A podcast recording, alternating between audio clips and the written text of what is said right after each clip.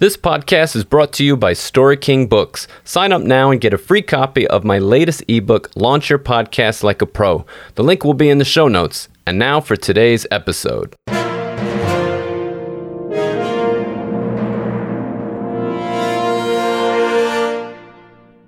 Welcome to the Story King podcast, the show featuring inspirational conversations about the art and business of storytelling and living life. I'm your host, John Carlo, and today's guest is best selling horror writer Michaelbrent Collings.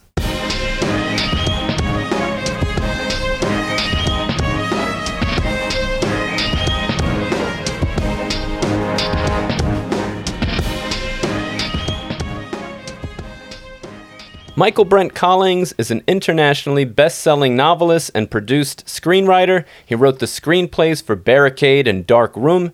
It's Halloween week, everyone, and I thought it would be cool to get such an accomplished horror writer on the show. He has also written best selling thriller, fantasy, science fiction, mystery, humor, young adult, and middle grade works, even Western romance. Michaelbrent is the only person who has ever been a finalist for a Bram Stoker Award, a Dragon Award, a RONE Award, and a Whitney Award. He's a frequent guest at Comic Cons and writing podcasts, and now he's here with us today.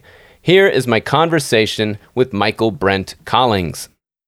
Michaelbrent Collings, welcome to the Story King podcast. Thank you very much. I'm glad to be here. Awesome. So, you're obviously an accomplished writer, but for those not familiar with your work, can you tell us a little bit of your story, what you do, and who you are? Yeah, as far as what I do and who I am, I'm a writer. I mean, uh, that's kind of all I do for a living. As far as being a human, I'm a dad and a husband and all those good things. I've written about 50 books. I honestly wow. don't know how many because after a certain number, you're just like, it's book three for the year or whatever. um, but I've written a bunch of books and they've mostly been international bestsellers. I'm one of the top indie horror and genre writers in the United States, uh, which basically just means I sell really well on Amazon and and uh, sell there across the world. So if you're in India or if you're in England or places that have English speaking Amazon, you've probably seen one of my books on your feed at some point. Mm. Uh, and I've written movies and gotten awards and all that good stuff. And I just kind of live that dream life where I get to sit back and and uh, imagine crap, and people pay me for it for some reason. That's awesome. So let me ask you, because I was going to save this question to later, but you mentioned it. You've written over 50 books how do you get to be so prolific? Like that's a lot of content. Well, you know, there's there's a lot of answers and one of it boils down to just time. I mean, I do this for a living and I don't believe in the luxury of writer's block. Mm-hmm. And and I don't mean to sound rude or anything, but there's a lot of writers out there who are like, I'm not feeling it today. And I kind of look at you as a police officer or a doctor or a sewer expert or whatever and you don't get to call into work and be like i'm just not feeling it today. You know they go mm-hmm. well then you're what's called fired you know? And artistic people we have to recharge our batteries and i'm not i'm not saying not to do that um, but i do think you show up to work you put your butt in the seat and on a day where i'm not feeling it you know i'm not writing a ton, I'll still be outlining or I will be watching a movie and kind of doing story critique in my head and things like mm-hmm. that. And so part of it's just a measure of showing up. Part of it is I work a lot. I used to be a lawyer at a Los Angeles law firm, and everything you've heard about the hours they work is true. And I work much harder as a writer. And my wife and I actually had like a a powwow recently where we sat down and kind of said, well, I've already kind of had a full career's output. You know, like I've written enough to fill up a whole 20, 30 year career. Mm. So I'm going to slow down purposefully for a while. But really, it's just I come in and I sit down, and unless unless I'm talking to somebody like you or dealing with my kids, you know, uh, imaginary or real problems, mm-hmm. uh, I'm writing I'm working on books and I'm working on stories and stuff like that. And it's it's just something that I've had a facility for and I delight to do. And if you have a facility for it and you enjoy it and you sit in a chair for 10 hours a day doing it, you're going to have a lot of stuff happen. Now, do you work on multiple projects at once or do you kind of focus one at a time? Um, I have usually I have a major focus. And so there's one book or script or whatever that's kind of absorbing most of my time. But that said, I have like a Patreon page. And so I'll do projects for them uh, monthly. And that's just Google Michaelbrent at, or search them on Patreon if you want to find me. And so I'll put up exclusive stories there that I'll be working on. Or if I have a project that a friend wants to work with me on or something like that, I'll do that. But usually it's like I'm working on this book. And then there is overlap. So part of the reason that I'm I have a good output is by the time I'm done with book A, I've already got book B kind of locked in as far as I've outlined it a little bit or I've thought about it enough that I can just start writing. And and so there's that kind of simultaneous output, but for the most part, like when we're done talking, I am going to be working on a screenplay and tomorrow I'll be working on that screenplay. And when that starts to sort of wrap up, then I'll work on the next big project. So it's kind of like a, a, wall. You know, you have these big bricks that you focus on, and then you putty in little crap around the edge. right. so basically, your answer for being prolific is sort of like Steven Pressfield in The War of Art do the work, show yeah. up. Yeah. Treat yeah. it like a job because, you know, that's what every writer's dream is to make it their job. So you got to act like it's a job. Yeah. And show yeah. up and you have to respect that. And and look it's hard. And like if you're if you've had a tragedy if you've had a divorce or mm-hmm. you know one of my friends passed away this week of covid oh, and it has been i am too. Get your asses vaccinated people. Um you know and that's kind of hard to wrap my head on days like that. Or i have mental health that are real major mental health problems. And if there's a day where i'm having trouble you know communicating with the universe because of that that's a that's a health issue. If your friend died if your mom died if you're in the middle of a divorce look take a minute. You know that's a, a reason you would take a minute from any job. But if you're just sitting there like ah, i feel like being lazy today and netflixing it well that's cool. That's your choice. But then you can't bitch about not having a book under your belt. Mm. You know, those are the choices you kind of have to make is where you're going to focus your time and attention and effort. And if your time and attention and effort are binging the next thing on Netflix, more power to you, man, if that makes you happy. But then you don't really have a right at the end of the year to be like, I didn't write my book again. right. Absolutely. When did you first start writing? Oh, I've been writing since forever. My dad was the creative writing director for a major uh, English department uh, for a major university. And so I just grew up with it. You know, I can remember him bringing home this box and it had an electric typewriter in it.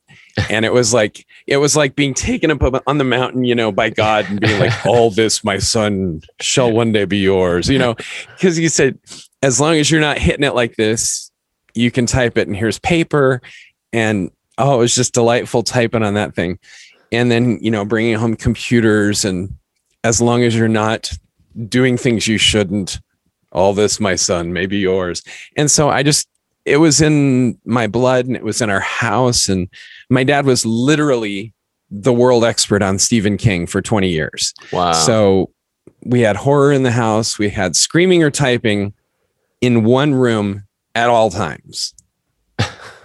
Wow, leading expert on Stephen King. So I know you write in a bunch of different genres, but do you consider yourself primarily a horror writer or do you not like that label?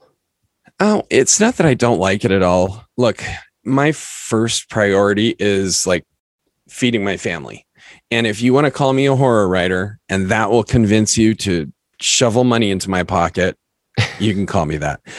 Um, I've always just kind of thought I'm that dorky guy who likes to tell stories. And that's why I'm kind of all over the place genre wise. But horror is definitely something I know very well. And so I can default to it. You know, it's like it's like somebody in the Olympics who is really their specialty is the rings and if they have to get up, they can do a good job on the floor exercise as well. But really, they're a rings person, and that's me. Like I definitely, I could tell a horror story without thinking about it. If I want to tell a romance, there's a little more analysis, there's a little more thought. But I also believe that all of these different genres they work best when you use them together. So if you're going to have a comedy or a romance, put some horror in it Mm. And so being able to use all of these tools, it's kind of which one am I focusing on? But it's not that I'm just going to avoid this whole bunch of them because I'm a horror writer. Mm-hmm. You know, the psychology of horror always fascinates me. I'm I'm a bit of a chicken, you know. I see horror movies, you know, but they're never my first choice, you know, because when they're done well, they freak me out. I see an old lady climbing right. on the ceiling, I'm I'm done, you know. you know, totally. um, but you know, is a horror writer just not scared as much as the next person, or are they just really brave to face what no, scares no. the crap out of them, or what is the deal? You just enjoy it. Like I, if you go to the movies with me to the to the horror movie, I am the worst person there. I remember I went and saw Insidious, um, and and this happens with lots of movies, but it was just an image that stuck in my head there's this scare in Insidious, and I had scored the really good seats, you know, like right behind the bars, so you can put your feet up on them. And this is before everything was luxury loungers and everything. So I'm sitting with my feet up on the bars, and I've got my room, and there's this kind of subtle scare in the beginning of the movie, and so not everyone caught it, but I did, and I went Boo! like that, and my feet and my hands all went straight up in the air, and so half of the audience is like, What's wrong? Someone saved this poor epileptic boy because I was so freaked out. And that's me. Like, I will yell and I will scream and be into it. And I think a lot of horror writers, we're kind of split down the middle. Half of us are like sitting there going, mm, analysis, analysis. And I'm just enjoying it if I can. I love to be the scared one. And I, you know, every night I go up the stairs and it's dark because I'm I'm up later than everybody and there yeah, there's a little part of me that's like yeah that old lady's going to be crawling down the stairs upside down and this is the moment i die you know? But it, it's funny and it's it's enjoyable in a way and it's like i get to live in a roller coaster. Right it's like this vicarious thing. For me it's like man i, I hate being that frightened but it is yeah. fun you know? There is a fun aspect yeah. to it. I know stephen king once said he he writes what he's scared of, you know. So that mm-hmm. that and I think that's interesting. And as a writer myself too, I'm always trying to like, you know, how can I make this a little more scary, you know? But it's it's kind of like that's why I'm asking, you know, is it something you just you don't have the fear or you just face it and and you you enjoy basically you enjoy that yeah. sensation. Yeah, and and one thing that you'll find out with horror writers nicest people in the universe. like because I write all these genres, I meet all these different people and there's nasty, catty, awful people in any big group. That's just life. But there are so few of them that are horror writers. And I kind of feel like it's because we're facing our demons. Like everybody's got them. We're just dealing with them in front of everyone. Um, and so horror writers as a group tend to be very kind and gentle. You know, like they're the last person to survive in in the horror movie. Like the horror writer would be the first one with the axe buried in their chest because they'd be out there be like, let's all just talk about this. You know, like I'm sure we can work this out. We're all low conflict people, you know. we we are nice folks. And I get that a lot though. I talk to people and are like, you were nicer than I thought you'd be. Like they're expecting the horror writer to just show up with, can I just carve on your face just a little bit before the interview starts? I think it needs something, you know? Right. And we're just, I'm just a boring dad. Right. you're you're not some creepazoid that they're expecting to to show up. nah. And, which is probably a letdown. They're like, oh, this guy's just he's like he's a Sunday school teacher. What boring television this is going to be. Right. Do you have any personal favorite authors or books? Yeah, it depends on the day. I mean, I'm always reading. So, because of my dad's relationship to horror, I love Stephen King. I love Dean Koontz. I think anybody who wants to write in the horror genre who hasn't read Shirley Jackson's Haunting of Hill House they should not be allowed to punch their horror card like it's not allowed. um, I love Orson Scott Card. His writing is amazing. And my dad, whose name is also Michael Collings, he is he has got some astounding work and he's just a wonderful poet. And so he's someone I'll curl up with. Robert R. McCammon, Swan Song is just an amazing sort of I think it's going to be one of those classics that in a hundred years it'll be Huck Finn. You know, we'll be reading Swan Song because it's this snapshot of Americana in the 80s and 90s. And hmm. um, and I'm always reading stuff. I love nonfiction and reading about Abraham Lincoln and and uh, World War II are some of my favorite things. So I'm a dork. most writers are, I think. Yeah. Now, how, so how much of your time do you spend reading? Because I know writers do read a lot, but uh, you're like a working author. So how much time mm-hmm. do you split between reading and writing? And in a given week, how much do you read? Would you say? I don't know. I, first of all, I'm a dad, you know, and and and I am an author, and so it isn't the same as a normal job where I show up nine to five. And if I'm doing a con or something, hopefully they come back, get vaccinated people, then I will spend less time doing things like that. Reading is a fun thing for me, and I don't want it to turn into part of my job necessarily. If there's a book everyone's talking about, I'll try and read it and that is kind of a job thing. That's just market research. But for the most part if i'm reading a book it's you know i'll be cleaning the house and have my little earbud in and listening to a book on tape or an audiobook. And i'll curl up at night and read some true crime thing because i like that stuff. And i just mostly do it for fun. So it's it's like everybody else you know i'll do an hour some days or i'll fall into a book and my wife's like everyone here is starving to death and one of our children died because you were reading this book and didn't notice they needed food right. um, I, it's just a fun thing for me I, I do like to read as a joy and i do mm-hmm. try and kind of compartmentalize that from my crappy job parts of my job right right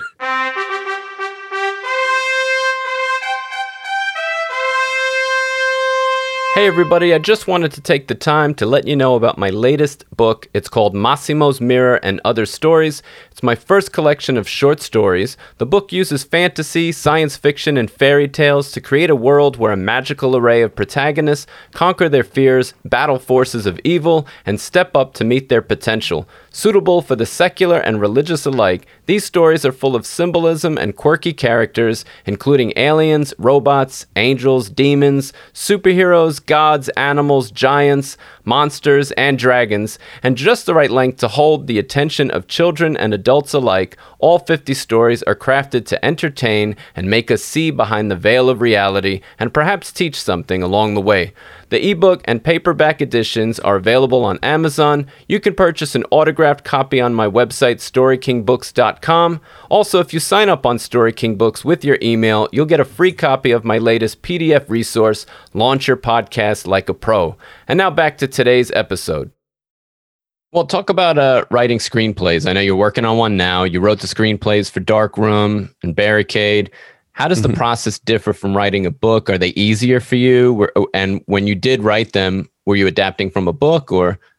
The, so I, a lot of my stories grow up together as far as do I adapt them. Like I'll write a screenplay version and a book version kind of at the same time.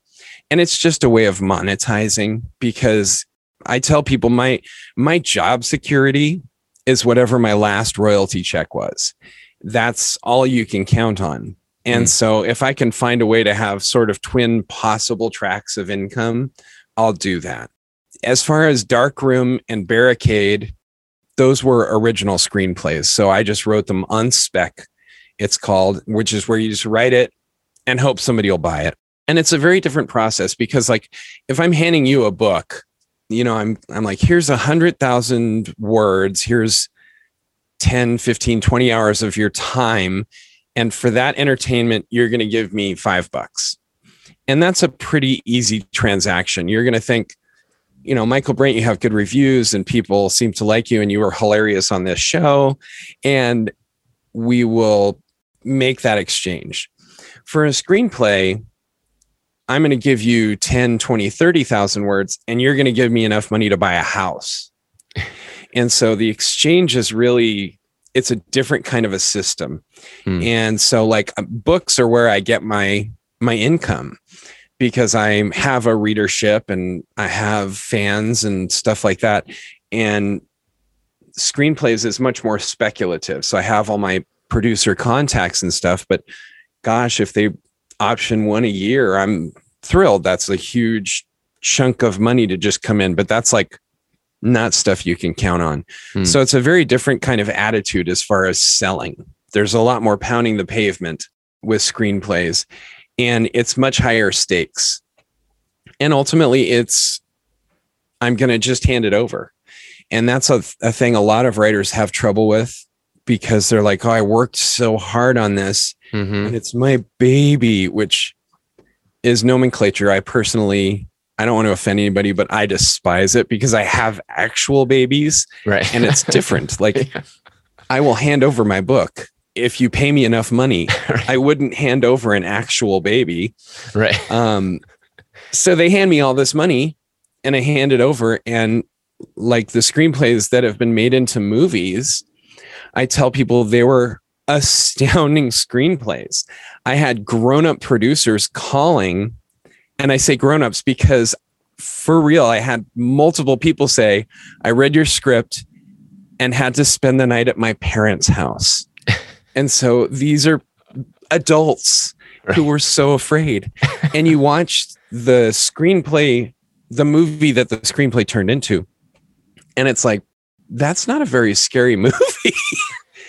um, because through the magic of Hollywood, they became eh, movies. And that is really hard for a lot of writers because you're used to this control factor where I write it and maybe I give it to you and you can have your little brain pictures, but that's up to you and we don't have to talk about it. Whereas with a movie, I hand it off to a producer and a director and they're going to change everything. And there's some very good reasons for it sometimes. Sometimes there aren't. Sometimes, like one of the producers called and just said, Hey, I want boobs. And I personally, uh, I don't want to judge other people. Like, that's not my job. And I mean that. Like, I'm not looking down my nose at people. But we've seen Me Too and the sexualization issues of Hollywood Sure. in recent years. And for a long time, I have thought that's been a problem. And so I didn't want to stick a random boob shot in some horror movie, you know, just so some kind of creepy producer could get his rocks off or whatever. and I had to deal with that. That's not sort of the thing that you have to deal with as an author of books, because Mm. if I think this story doesn't fit this or it doesn't need a boob shot, there's not going to be one. hmm And writing a movie is collaborative. But the flip side of that, when I watched my first movie with my wife at the credits, it was such a nice feeling because she like reached over and she hugged my arm and she said, "You gave all those people jobs." And and there was some reality to that. You know, I came up with an idea that turned into jobs for a thousand people. Right. That's a beautiful and way that's to. That's a beautiful way to say it. That was really cool. I, yeah, I was going to ask you, but you already answered it. I was going to ask you, you know, what it felt like to see what you wrote on film because it obviously takes like the creative visions of so many people to put a movie together, and it's not going to Yeah. look exactly like your original version. And of course, Hollywood has their own rules of what needs to be in the movie. You know. So, but that that was a really Yeah. cool thing what your wife said. I I like. the the the credits was wonderful. The rest of it, iffy, you know, because because it, it is somebody else's idea, and sometimes that's delightful. You're like, oh, I never would have thought of that, and other times you're going, did they not read page eight because they did it wrong? And there's goods and bads to that, but ultimately, like I say, they gave me enough money that I could support my family, and so I'm not going to complain about what they did with that mm-hmm. they helped my support my lifestyle of eating and drinking and having shelter and i'm very happy with that Right. I know Stephen King too. He said the same thing about like handing over the rights. Like for him, he doesn't have like any problem. He said like let the movie be its movie. The book is going to be, you know, the book, and he doesn't really. Yeah. He's he's learned to not care what they're going to do with the movie. You know, so he just kind of sells the rights and and moves on with his life. You know. Yeah. Yeah. The only bummer I will say is when I read a review of a movie and they're and they say screenwriter Collings did this horrible thing. And I kind of want to go, but I didn't. you don't want to bite the hand that feeds you though, right? yeah. It wasn't me. I'll name the people who are yeah. responsible if you'd like. but and seriously, like if you look because I don't want it to seem like I'm ripping on people, because if you look at all those names in a movie, and people are constantly saying, why don't they make more good movies? Why mm. don't they make more original movies? And I'm like, it is a miracle any good movies get made because every single person in that credits list has total control of screwing up the movie. Right. I mean, it's just one person not doing their job can create this domino effect that destroys it. And I do remember watching one of my movies and I screened it for, you know, like I went into the production company and I watched it there because I was going to do the DVD extra questions. And I walk out and they're like waiting for me. What did you think of it? And all I can think is, well, I think you gave me a lot of money and I, I like you guys and I'd like more money. Uh, but I don't want to lie, you know, so I'm like twisting and they go, it's okay. There was problems. They're not your fault, you know? And, and so they knew there was issues with it. Hmm. And it wasn't because I wrote a crappy screenplay. But nobody thinks that when they see the movie, they they do think like, oh, who came up with this idea? And really, it was a series of mishaps that came up with that idea. right. no, it's, I mean, I respect, I have a huge respect for the entire, you know, film industry creatively. Cause, you know, as a writer, you know, there's so, it, your job is just done in solitude, you know, but to try to get a creative endeavor with hundreds of people in the mix, I mean, that's just, uh, it's just kind of astounding to me that, it, like you said, that Insane. any good movie gets made. so your latest book is Synchronicity, is that correct? Um, yes and no. So I have a book called Synchronicity, and then I have a new book on Kindle Vella, which is a episodic. So it's released oh. in serialized fashion, and that's this book right here, um, uh, Possession. So. Mm. Synchronicity is the most recent book book, but I also have this other project that's happening as we speak as well. Well, let's talk about both of them. So, without giving too much away, what's the basic premise of synchronicity? We'll talk about that one first. Synchronicity is really fun. It's a popcorn book. Like there's books that are not out there to make a statement. They're just let's have some fun. And Synchronicity is about this kind of drifter who his whole life philosophy is please don't notice me. You know, he just wants mm. to get through things. And he bumps into what turns out to be an assassin and the assassin has access to a machine called the sink. Hmm. And the sink allows the assassin to jump his consciousness into somebody else and then jump from there into another person hmm. and into another person. And so he can infiltrate the inner ring of whoever he needs to kill that way, murder them, hmm. and there's no way to link it to him. You know, he's got this right. three times removed, he's never even near it. And of course, the main character of the story book, it turns out he has got a facility with this machine as well. And so he's kind of recruited to stop the assassin. And he's a very Han Solo character. He, you know, he's like, I just don't want to do this. He's a wisecracking guy and he wants to get out and get on to the next girl, the next fun adventure, and just really be noticed as little as possible on the way and he's all of a sudden embroiled in this world stakes like because this assassin is operating with the go ahead of the highest levels of power who are mm. aware what they can control with this machine and so there's this little rebel group trying to stop the established authority with every bit of resource and money available and they've got like basically a little van with a lab kind of thing and it's just a really fun adventure. And one of the fun parts about it is when you jump in the story, when you jump into someone's body, you grab a bit of their strength and some of their uh, attributes, some of their knowledge and their best qualities. And so when they need to learn something, they could jump into somebody who does karate and grab that or Oh, hacking awesome. and grab that. And it was really fun playing with that kind of knowledge stealing. And also that each time they they do it, they get physically stronger and faster. And so they're Hmm. dealing with kind of superheroes Hmm. but superheroes with real physical bodies. So like they could punch a hole in a wall, but it will still shatter every bone in their arm. And so for the rest of the fight, that arm is off limits. And just it was a lot of fun playing with things that I a lot of my books are always like, I wish someone else had done this. I wish someone had done a superhero movie where afterwards the first thing they say is ouch Right. and and so that's kind of a fun dichotomy to play with is superheroes that really get injured and could die and are at a supreme disadvantage five minutes after they're finished being superheroes Right. I mean, that would be uh, uh, the superhero would have to really make choices about who he saves that day. You know?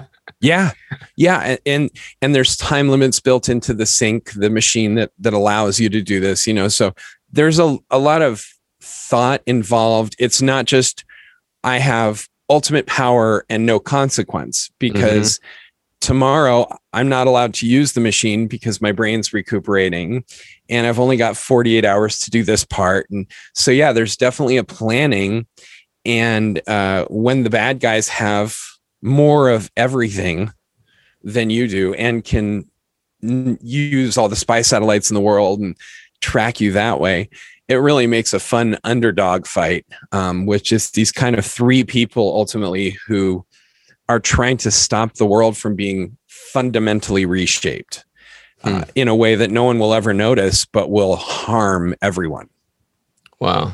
Yeah. I mean, I'm always fascinated with that. I with the concept of consciousness being that malleable. You know, I love that idea. So Mhm. that sounds like a book I'd, I'd have a lot of fun reading. And uh, the other one you said is called possession Possession. Yeah. What's that one about? Um, that one is about so it's a kind of an Ivy League high school, you know, one of these private high schools. This one is a little different. It's a continuation school. Um, and for those of you who don't know what that is, that's essentially next stop jail. You know, Hmm. this is for super rich kids with severe mental issues, you know, that they're they act out against authority and they're awful and these are the kids who will set fire to each other given the chance. And on a Memorial Day weekend, a bunch of the worst kids are called in for detention. No shock there. Uh, but while they're there, armed gunmen come in and quickly, very carefully and easily, because they've planned it all, take over the school wow. and then alert the police via a series of videos showing them executing people at the school. Oh man. And so the police come in and have to set up a staging area and figure out what these people want. And the first thing they think is terrorists, um, something kind of basic like that. But as the story goes on, you start to understand that the person who is the bad guy is doing something very purposeful. And hopefully by the end of the book, the people reading it are thinking, I don't know if I'd call him a good guy, but would I do different in his shoes? Not sure. Um, because he has reasons for everything he does. And that's one of the things I like to do is start out with a good guy and a bad guy and 20 pages in have the audience go, wait, I think the good guy's the bad guy and the bad guy's the good guy. right. so, so there's definitely a lot of that in possession. Um, but I do say it's one of the few that I've written, even though I write horror, this one's a trigger warning story. There Really? is some very, very, very harsh stuff that happens in it. So if you are have any trigger issues, just read something else. Read Synchronicity. and this one's being released in episodic installments. Yeah, it's on Kindle Vella, which Vella. is yeah, it's an episodic release. You can only get it on Kindle in the US. Okay. uh, either on the website or on the Kindle, um, the actual Kindles, or your, I think it's on iPhone as well. Um, and basically, you read it, and the first three chapters or episodes are free. and then after that you can purchase little unlocked tokens i think buying the whole book it's still like six or seven bu- bucks it's not mm. it's not opprobrious or outrageous but the fun is instead of binging your book you have to read it when i tell you you can read it right now i got a question do you work with a traditional publisher or do you have your own publishing deal at this point nope um, i'm 100% indie Awesome. And, and, I have nothing against traditional publishers. Mm-hmm. I think if they offered me the right deal, I'd take it. It's hard at this point because I have, they'd have to offer me a, a decent chunk of money, you know, and they're not going to want to do that because then they're also competing against 50 Michaelbrent books that are already out there. Uh, so that's a tough choice for them. But I think traditional publishing is awesome as well. It's just not the course that fate has allowed for me. Well, it's it's really interesting, right? Because most indie writers are are, you know, they have a hard time trying to to build a successful career, but uh, you seem to have been able to to do it. I mean, is it just because you perhaps just take it more serious, like you said, like you you really treat it as a job? Like, what would you say is the secret to being a successful indie author? Besides being talented, that's a given. oh, well, yeah. I mean, working hard at your craft is helpful because it doesn't matter how much luck or marketing you do if your product is terrible right. and everyone hates it you're going to have a hard time with it. And and i don't think i'm shakespeare but i think i can put sentences together in a reasonable fashion and be clear about it and tell kind of a fun story and, and that's good. Other than that yeah there's a, a work ethic. There's certainly luck. And some luck is, I'll tell you what I tell folks being a writer is great because it's like going to Vegas, playing at the craps table, and betting with house money. You never run out. You can try as many times as you want and never stop. The only thing is in between each roll, you know, you roll and you lose, and you look at the person and say, okay, I need more money. And they say, sure. And then punch you in the groin as hard as they can before handing you the money. and it's like, so you have to be willing to take the punishment and mm. the pain. And for most people, they're like, mm, hard pass. I don't feel like getting nut punched today for that. and nobody would look weirdly at them and be like, Are you sure? Because my friends all think being punched in the groin is great. You know, they're like, That is a very good decision. and that's kind of writing. You have to be willing to take a lot of pain, and it is a lot of luck. I mean, I can be really good at flicking my wrist, but if it's not going to come up the right number on the dice, it's not going to come up. And you have to be willing to have a support group um, my wife is I she's kept me alive. And I mean that literally because I have severe mental health problems. So without that support group, I'd be dead in a ditch, mm-hmm. much less being able to get a readership. And I do have a support group as well in that I've tried to be nice to people. I think it is important to be kind. You have no control over whether you're the best in your industry.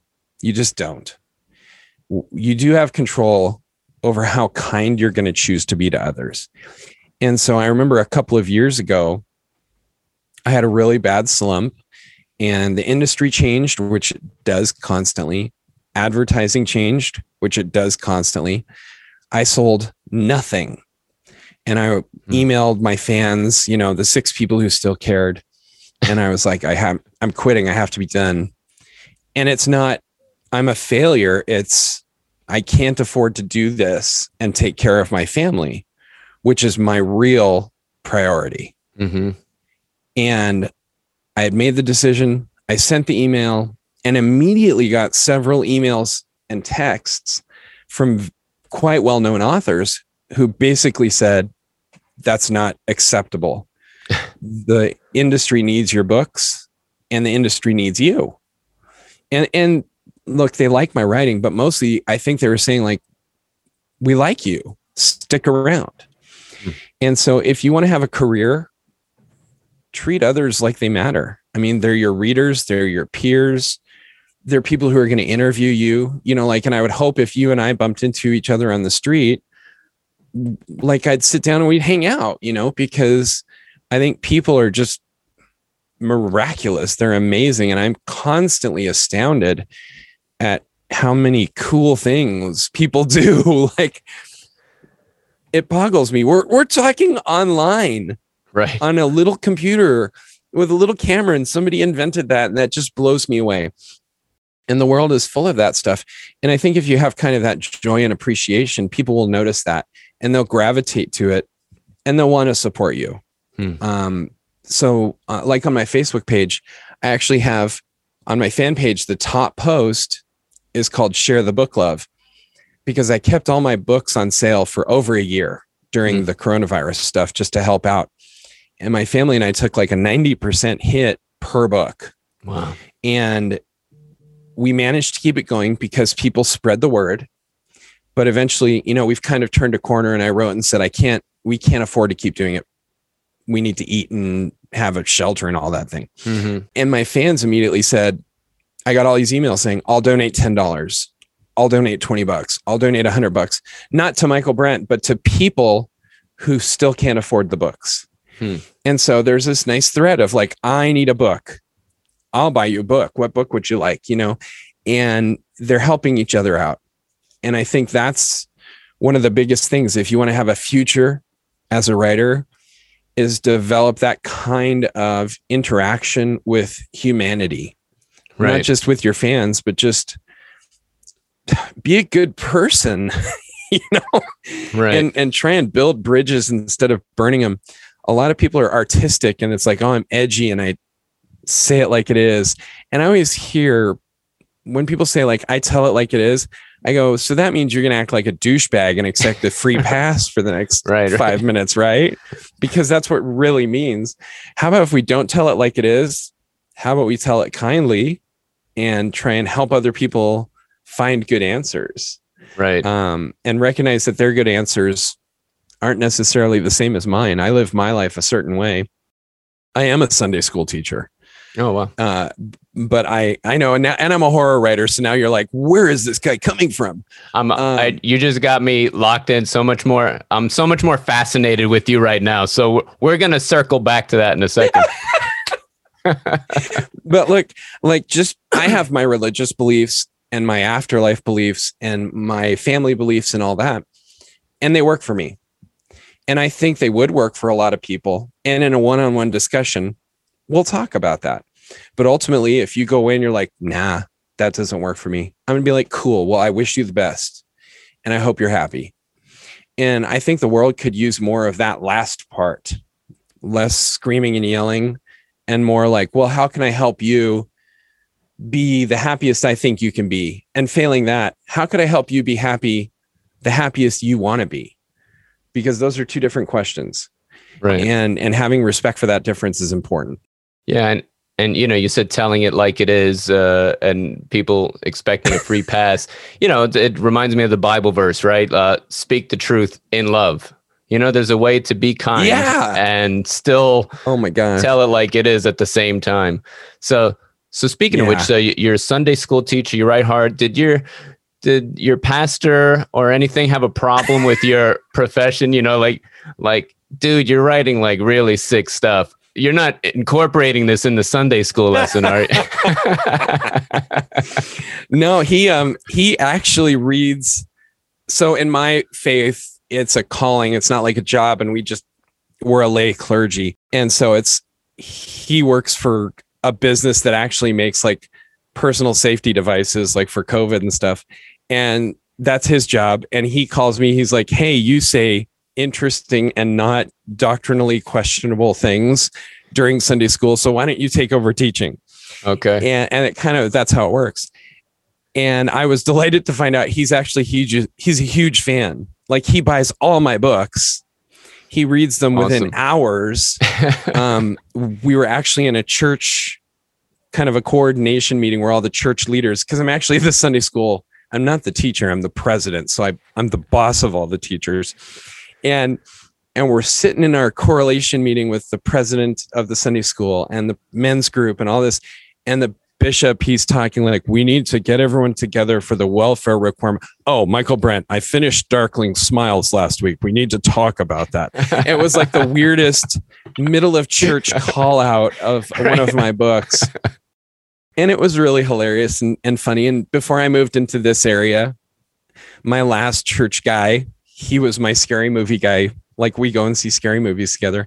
There's a lot of church people who like scary movies. no, that's very cool. I mean, it it just shows you're just very multifaceted, and and it also uh, fights against the stereotype of what a horror writer's actual personality is. You know that that you know you can yeah. find all kinds of people in all walks of life, and and we're all these multifaceted individuals. And i think i think it's awesome. So that's why i just wanted to yeah. talk about it a little more because i think it's really cool. If all i am is like i'm a dad and that's it that sucks. You know all i am is i'm a husband and that's it. That's lame. Like we're these epic creatures. And if i just peg you with one word or two words and walk away that's a huge loss for me because there's a billion things that you could teach me and improve about me and hopefully vice versa. And I, I think, you know, now especially it's like, oh, you're a Republican, you're a Democrat, you're a red stater, you're a blue stater, you're a vaxer, you're an anti-vaxer. And it's like, well, I'm also a billion other things. Right. and those things are super important. And maybe we should talk about some of those because then we can find out where we come together as well as just this 1.1% of human existence where we disagree. It, it's so important. I had a guest last year who said it's such a profound thing. He said, I feel like we're losing nuance as a society. And I think he just nailed it right on the yeah. head that that we're reducing people to like one thing. And it's and it's awful. And you know, and if you talk to yep. any of those people that you're cursing at on Twitter or whatever, you'd probably get along with them quite well in person. Seriously, you know, like I have friends who, uh, you know, very yeah. conservative, very liberal. I get along with all of them, you know, but if they were strangers, you know, on Twitter, I'm not the type yeah. of person to rant on anybody anyway, you know, in person or on Twitter. It's just not my my thing. But Mm-hmm. But I think a lot of people like yelling and cursing at everybody and reducing everybody to uh, idiots because of whatever they believe in. It, it's just such a travesty. we need to be better because I hear, oh, this person's irrational or evil or stupid. And I have met very few people like that. And I've met more people than most just because of the nature of my job.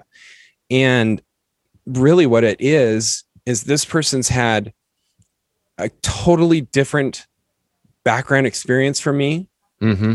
and is operating with a different set of vocabulary and a different set of world understandings and me calling him stupid or irrational and or evil it actually just labels me as lazy mm-hmm. because i don't take the time to understand where they're coming from i think there's hills worth dying on i think there are some stands that we as humans need to decide to take. Mm-hmm. You know, mm-hmm. like I said earlier, I'm not going to write a boob scene in my movie because I think those hurt the world personally.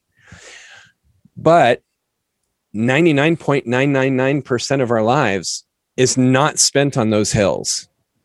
We don't need to focus on that moment where we're worth that are worth dying over when there's all these other things that need fixing that we actually could fix together and and I do think it's sad we find this focal point of disagreement and we're like that's going to define our relationship and we'll never again have anything outside of that. Right. No, I I agree 100%. I wanted to just circle back to one thing just for clarity. You know, when you said you have to be able to take the pain and you said it's like getting punched in the nuts. when, when when you met when you said that are you talking about like not making sales are you talking about uh, harsh crit uh, critics about your books or whatever like you have to be able to have the fortitude to to just go through that is that is that the nut punch metaphor in a nutshell all all of it yeah i mean every hardship and sometimes the hardship is i'm making money but this one critic i i respect hates me or doesn't hate me, but like I had a review that said he's it, it kind of said he's a misogynistic racist. And Wow. People who know me would be like, whoa, because I don't know, just those words kind of scare me. Like those are bad things, you know. right. And I'm sure I I'm sure I do things based on my gender and my race that I'm not even aware I'm doing. And that's cultural bias we all have to deal with. And that's important to deal with. So I don't want to minimize it. Um, but I'm I'm definitely not a person who goes out of their way to hurt other people. And I've traveled a bit more than a lot of folks and speak several languages because I adore other cultures. And that hurt. Not that they took it out of that, but that they thought I was that thing. Right. And so that's, you know, one punch.